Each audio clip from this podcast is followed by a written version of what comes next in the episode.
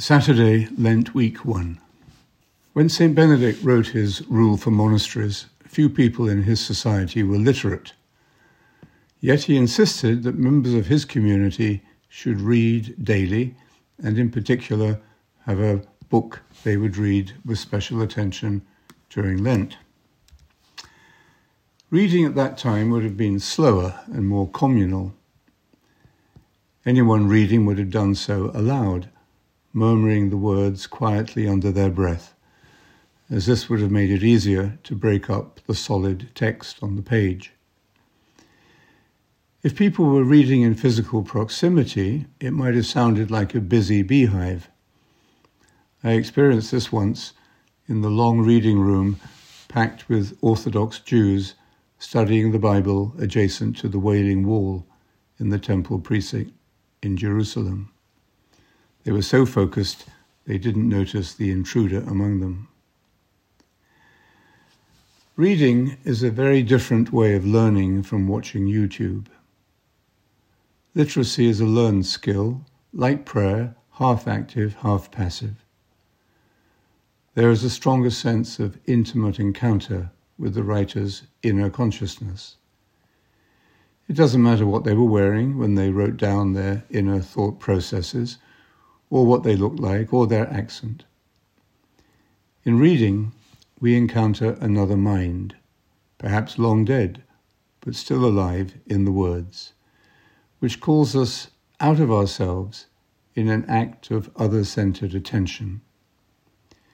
We can respond or disagree as we savor and reflect on their words and style.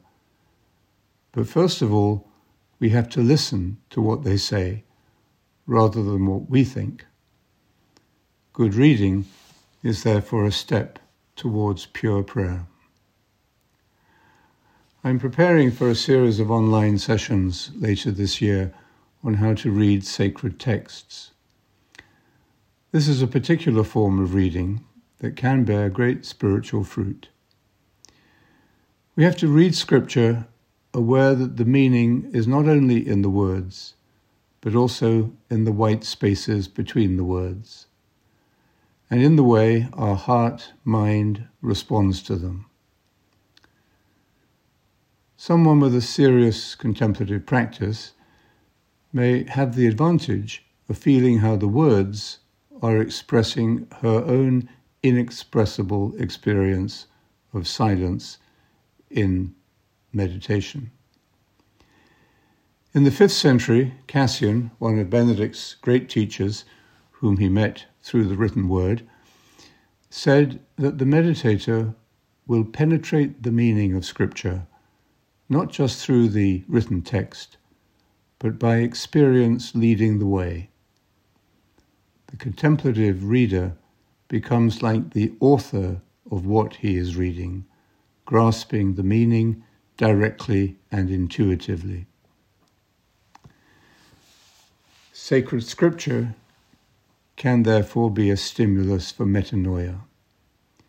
It has a transformative effect on a mind already being trained by a contemplative practice, like the mantra.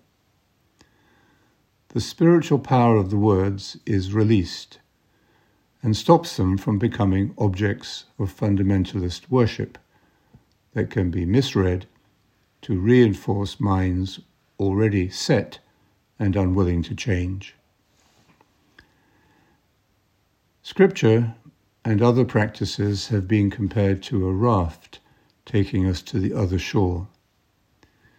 In a famous sutra, the Buddha said, Monks, I have taught the Dharma like a raft, for the purpose of crossing over, not for the purpose of holding onto.